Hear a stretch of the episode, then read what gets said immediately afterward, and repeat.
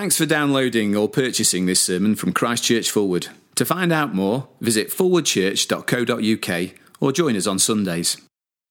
This morning's reading is taken from Mark chapter 14. It can be found on page 1022 in the Pew Bibles, uh, verses 66 to 72 of Mark chapter 14. While Peter was below in the courtyard, one of the servant girls of the high priest came by. When she saw Peter warming himself, she looked closely at him. You also were with that Nazarene Jesus, she said, but he denied it. I don't know or understand what you're talking about, he said, and went out into the entrance. When the servant girl saw him there, she said again to those standing around, This fellow is one of them. Again, he denied it. After a little while, those standing near said to Peter, Surely you are one of them, for you are a Galilean. He began to call down curses on himself, and he swore to them, I don't know this man you're talking about. Immediately the cock crowed the second time. Then Peter remembered the word Jesus had spoken to him Before the cock crows twice, you will disown me three times. And he broke down and wept. This is the word of the Lord. Let's remain standing. I'll pray for us. Our Lord and God, we've sung of the mercy and grace that are ours in the Lord Jesus Christ, the forgiven, uh, the, the, the sin that is forgiven in Christ. Uh, we thank you so much for that. And we pray that as we see more of who we are today, we'd be more amazed at that mercy and grace and forgiveness. And the result would be lives more committed to serving you. In Jesus' name, Amen. Please do sit. Let me add my uh, welcome to that of Andy's earlier in the service. It's uh, great to have you here. And I'd like to encourage you to do two things. One would be to uh, dig out the sermon outline uh, that uh, you'll have had tucked inside um, the bundle on the way in. I think you'll find that helpful. Uh, there's a couple of quotes there. Even if you don't particularly want to take notes, you'll be able to see the quotes. And um, the other thing to do, more importantly, would be to turn in your Bibles to page 1022 so that you can see uh, where I'm going, page 1022, Mark chapter 14, verses 66 uh, to 72. These are the uh, uh, verses that we've come up to as we're working through this section of Mark's Gospel heading into Easter.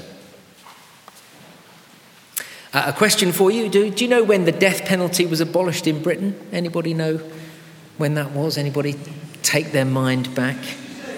These people, these people say they do. They were here in the first service. 66, somebody is saying. What do you reckon? 98. Oh, very interesting. Well, uh, yeah, let, let me, uh, let me fill it in rather than us have a big ramble for the rest of the year. The murder, the Abolition of Death Penalty Act 1965, abolished the death penalty for murder in Great Britain. And that act replaced the penalty of death with a mandatory sentence of life imprisonment. But it wasn't actually until 1998, uh, the 31st of July 1998 to be precise, that the death penalty was finally abolished in Britain. On that day, 31st of July 1998, the Criminal Justice Bill removed high treason and piracy with violence as capital crimes, effect- effectively ending uh, capital punishment in Britain. So it wasn't until 15 years ago uh, that that was ended. You could still, 15 years ago, be sentenced to death for high treason. I reckon that tells us a lot about high treason. It considered to be uh, that serious in law. Now, it is high treason that is the issue before us this morning as we turn uh, to Mark uh, chapter 14. High treason being the act of a traitor against the sovereign. Uh, high treason, of course, against the sovereign, the Lord Almighty, is the most serious crime in the universe and uh, really should end in the death penalty. And it is that crime that forms the backdrop to Mark chapter 14. Uh, you'll remember Judas has committed high treason against Jesus, betraying him to the authorities. The religious establishment are guilty of high treason against Jesus as they put him on trial and then condemned him to death. But here's the surprise this morning, and I get, think this is the new thought for me as I've looked at this passage over these last few weeks. As we come to the end of Mark chapter 14, we discover that Peter is on trial too. In verses 53 to 65, we see the trial of Jesus unfolding. We saw that last week. But uh, the way that Mark has written his gospel tells us that Jesus was not the only one on trial, Peter was on trial at the same time. Now, you'll see on the handout how the St. Helens Bishopsgate Read Mark Learn notes explain it. Now, the quote there by deliberately interleaving Jesus' trial before the Sanhedrin with the story of Peter's denial, Mark shows that Peter is on trial too. And I put on the handout a helpful table that I've uh, taken from the Read Mark Learn uh, manual. Uh, a comparison between Jesus' trial and the events that surround Peter, which show us that Mark wants us to see that Peter is on trial. Not that it takes a brilliant legal mind to see that Peter is found to be guilty and guilty of high treason, guilty of denying Jesus, of actually disowning Jesus, dissociating himself from Jesus. That's the devastating climax of this particular passage. Look at verse 71. Peter began to call down curses on himself, and he swore to them, that is the crowd around them, I don't know this man you're talking about. They are disastrous words as Peter calls down curses on himself. We're hearing the final words of a shattering spiritual collapse. When someone denies Jesus, it is always a, a terrible thing. If you've been around Christian things for a while, you'll no doubt know of sad examples of fairly high profile Christian ministers who have given up following Jesus. I can think of a few in the last couple of decades. But whenever I think of these things, I don't so much think of those high profile ones. I think of one particular man I was at theological college with. He was a very gifted and, and fairly charismatic fellow in his, in his character, uh, but he failed morally and then publicly renounced his allegiance to Christ. It was heartbreaking to watch it unfold. Now, that's what happens here with Peter. This is a very public denial of being a Christian. But be sure, this hasn't come out of the blue and from nowhere. Rarely is that the case, if ever.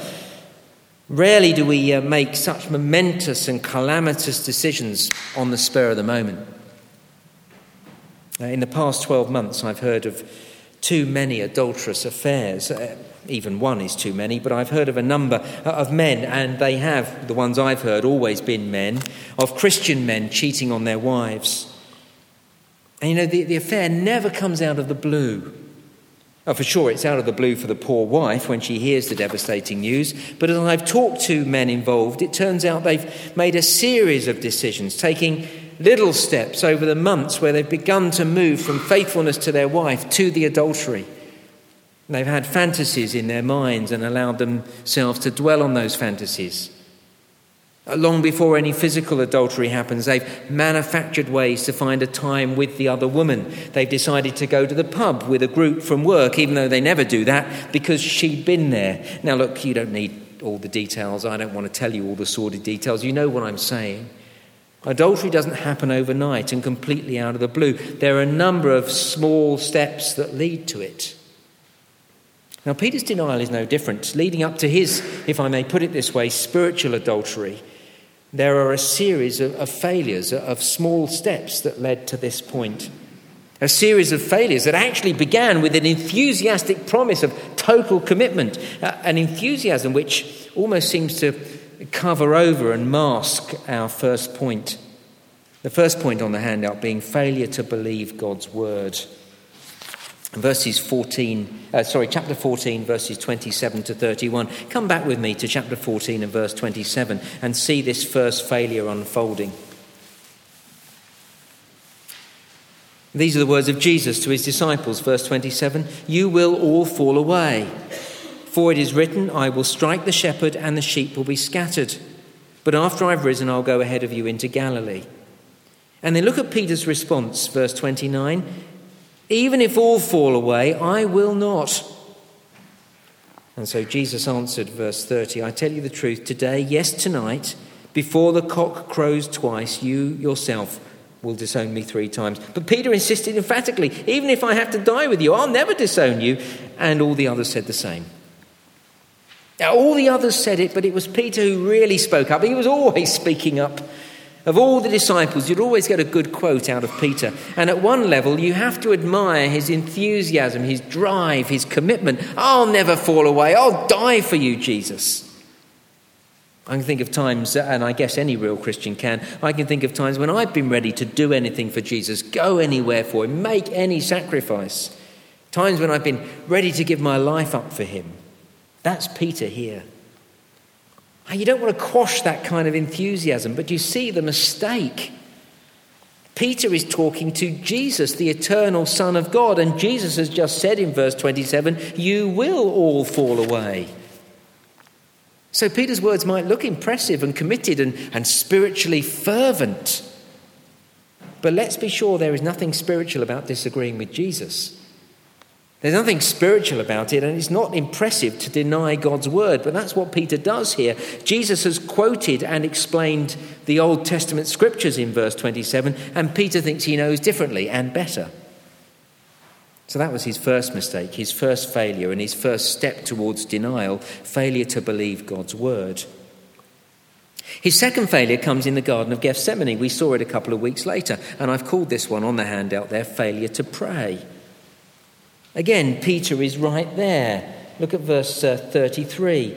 He, Jesus, took Peter, James, and John along with him. Uh, we saw it three weeks ago as, uh, as Jesus told Peter, James, and John to pray. Each time they fell asleep. Three times Jesus told them to watch and pray, and on every occasion when Jesus went back to them, he found them completely out for the count, snoring their heads off.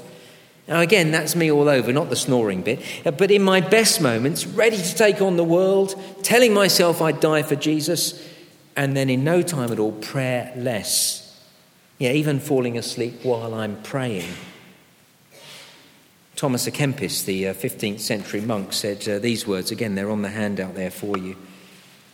How great is human frailty, which is forever, uh, how great is human frailty, which is forever prone to evil. Today we confess our sins and tomorrow commit the same sins again. This hour we resolve to be vigilant and the next act as if we had never resolved at all. That's Peter. And that's me. And my guess is it's you as well. I can think of times in this very church building when a colleague has preached the word of God and I've come away as determined as ever to serve Jesus wholeheartedly, committed to pray for his kingdom in Fulwood and Sheffield, and then Monday morning comes, and even as I settle down to pray, my mind is wandering and I've even fallen asleep. That was, second, that was Peter's second failing, which led to his third, which we saw two weeks ago, and I've called it failure in conflict, and we're over the page now and looking at chapter 14, verses 43 to 52. It happened during the surprise night raid, a raid led, of course, by Judas with an entourage brandishing swords and clubs. And verse 47 one of those standing there, and John in his gospel tells us that this one was Peter. So Peter, verse 47, drew his sword and struck the servant of the high priest, cutting off his ear. Peter, in all his exuberant enthusiasm, went into battle. But being in a physical battle is not the way of Jesus and his followers. You see, Peter reached for the wrong weapon, as we heard a few weeks ago. He reached for the sword. And that failure came about because he hadn't used the right weapon just before. He hadn't been in prayer. My guess is that had he not fallen asleep in the garden, had he prayed, then he probably wouldn't have reached for the sword when the, uh, the entourage came. Again, I see myself in Peter, forgetting that the weapon of God's kingdom is the weapon of prayer, and so often reaching for the weapons of this world. Fighting back with words, tempted to fight by politically maneuvering, trying to manipulate and manufacture things. That's not the way of God's kingdom. I love the words in 2 Corinthians chapter 10. I've put the reference on the handout, but I've not put the quote. Here it is. Paul says, By the humility and gentleness of Christ I appeal to you. And then he goes on, Though we live in the world, we do not wage war as the world does. The weapons we fight with are not the weapons of the world. But at this point, Peter hadn't learned that. And in the process, he did great harm, chopping off a man's ear. Three times then we see Peter fail. There are a number of small steps, each one away from Jesus. First, not listening to God's word, then not praying, which led to an ungodly reaction, which finally led to this series of denials in verses 66 to 72. Three failures, three times he failed to pray, and now three denials. And the fourth point on the handout failure to stand. And each one, each one of these denials is worse than the one before. The first one I've called dissociated. So, verse 66. While Peter was below in the courtyard, one of the servant girls of the high priest came by. Uh, when she saw Peter warning himself, she looked closely at him. You also with the Nazarene, Jesus, she said. But he denied it. I don't know or understand what you're talking about, he said, and he went out into the entrance. Already it's a very far cry from Peter's bold declaration I'll never disown you, I'll die for you. It was a cold night, there was a fire, and Peter was warming himself by it. The glow of the fire lit up Peter's face uh, as a servant girl walked by. End of verse 66, she came by, and then verse 67, uh, she said, You also were with the Nazarene. You can picture the scene, can't you? She almost walked by. Peter almost remained anonymous, but then the servant girl stopped and, and, looked closely at him, the glow of the fire lighting up his face.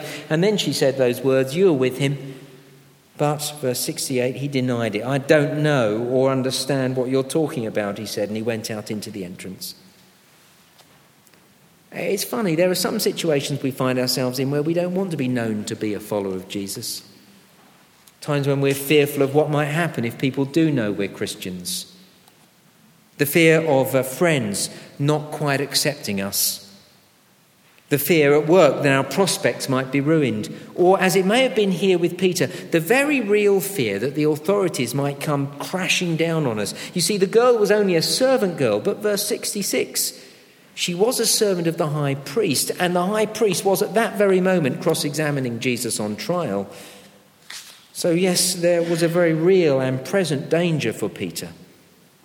And so he dissociated himself from Jesus.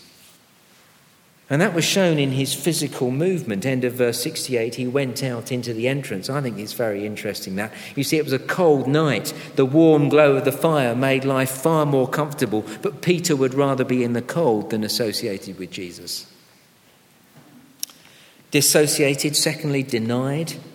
Verse 69. And when the servant girl saw him there, she said again to those standing around, This fellow is one of them. Again, he denied it. I don't know what uh, you make of this servant girl. You might call her tenacious, like a dog with a bone. She wasn't going to let go. You might like that in her.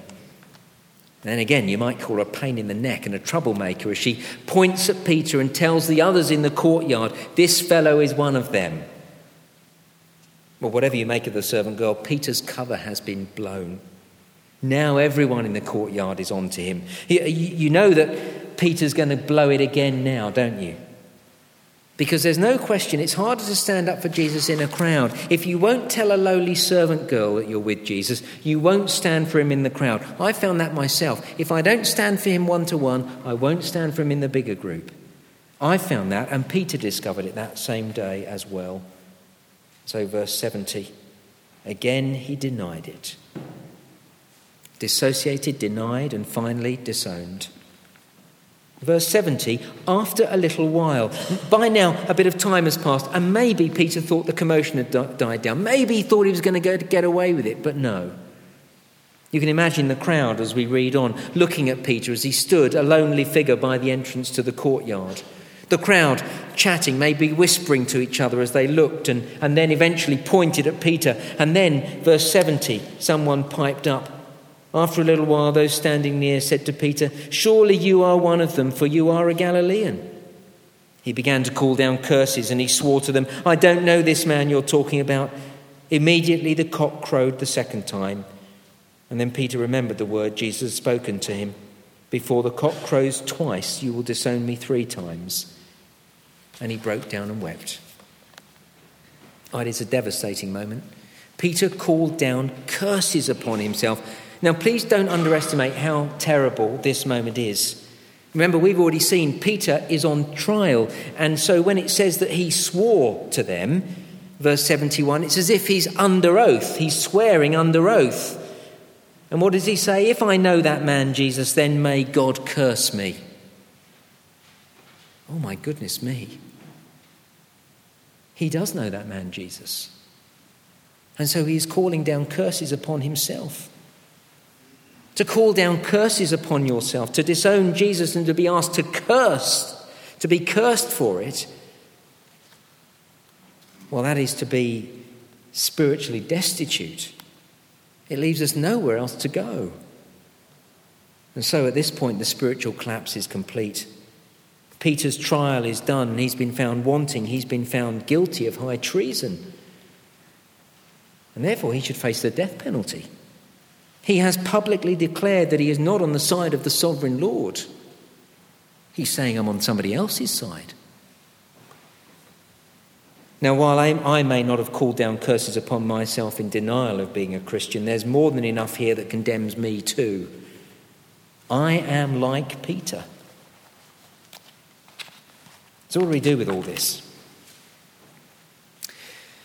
Well, we can see the failures that led to this spiritual collapse. We can see that it doesn't happen overnight, and so we can take steps to avoid it. Uh, listen to and believe God's word and not think that we know better.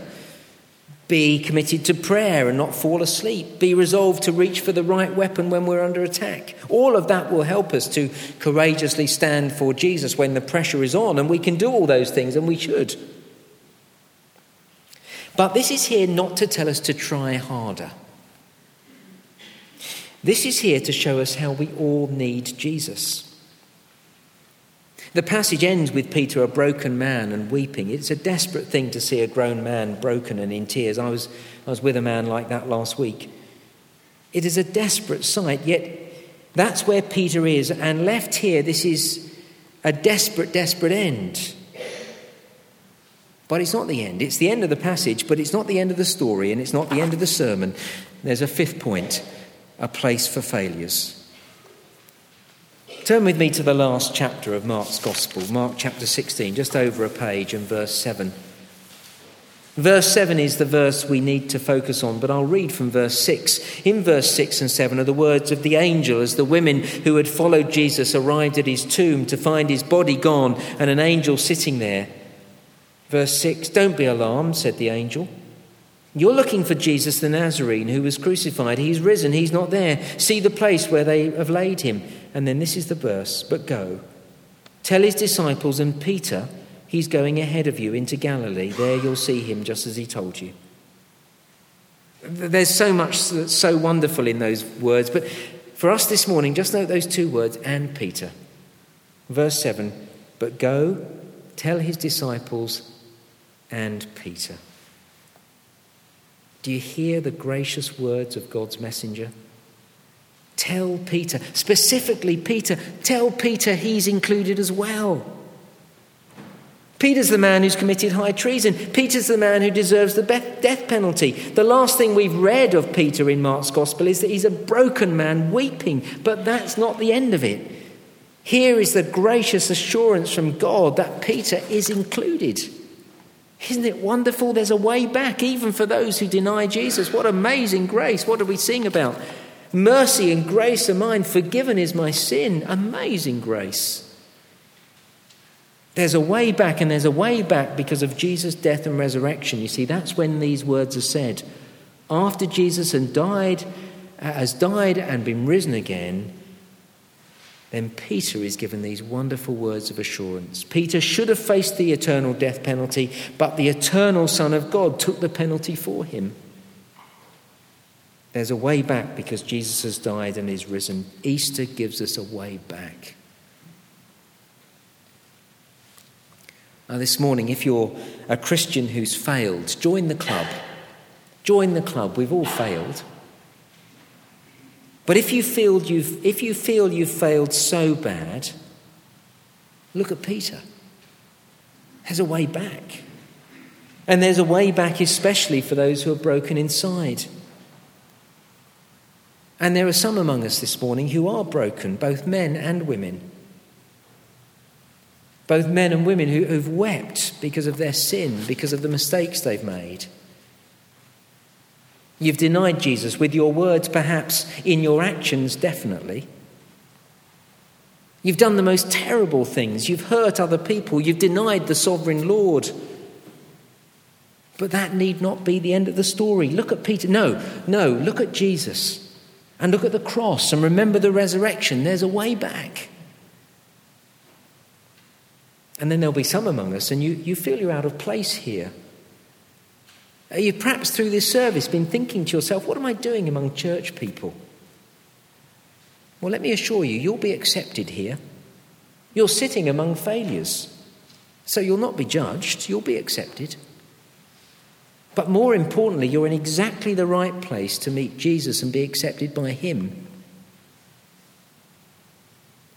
And whether you feel it that acutely or not, whether you feel this like this, whoever you are, know today that you are a failure. But know that Jesus came for failures like you and me. He came because we cannot live a good enough life. He came because we are guilty of treason. He came to take the eternal death penalty upon himself. He came to die and rise again to give us life. He came to give us a fresh start and forevermore. That is the glorious message of Easter. Let's pray together.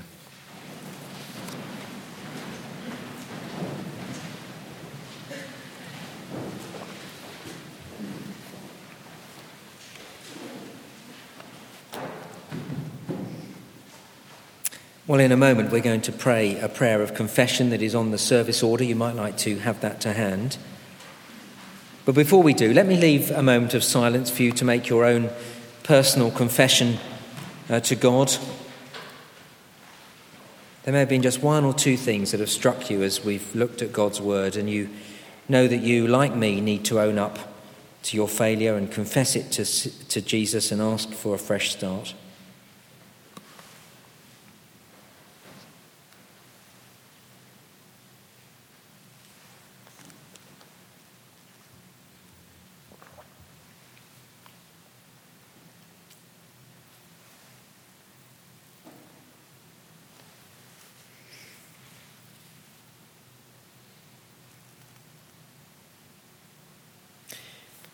Well, in the silence, we'll have made our own personal confession. It's good for us corporately as a church family to confess as well. And so we'll do that using the words on the service order. Please join with me with the words in bold. Lord Jesus Christ, we confess we've failed you, as did your disciples. And we ask for your mercy and your help. When we're tempted to betray you for the sake of selfish gain, Lord, forgive us and help us. When we are not faithful in prayer and will not share the pain of your suffering, Lord, forgive us and help us. When we allow the world to silence you and run away from those who abuse you, Lord, forgive us and help us. When we will not confess your name and fear the consequences of being known to belong to you, Lord, forgive us and help us. When we spurn your dying love and will not offer you the sacrifice of our lives, Lord, forgive us and help us. Cleanse us from our sins by your precious blood and graciously restore us to your service for your praise and glory. Amen.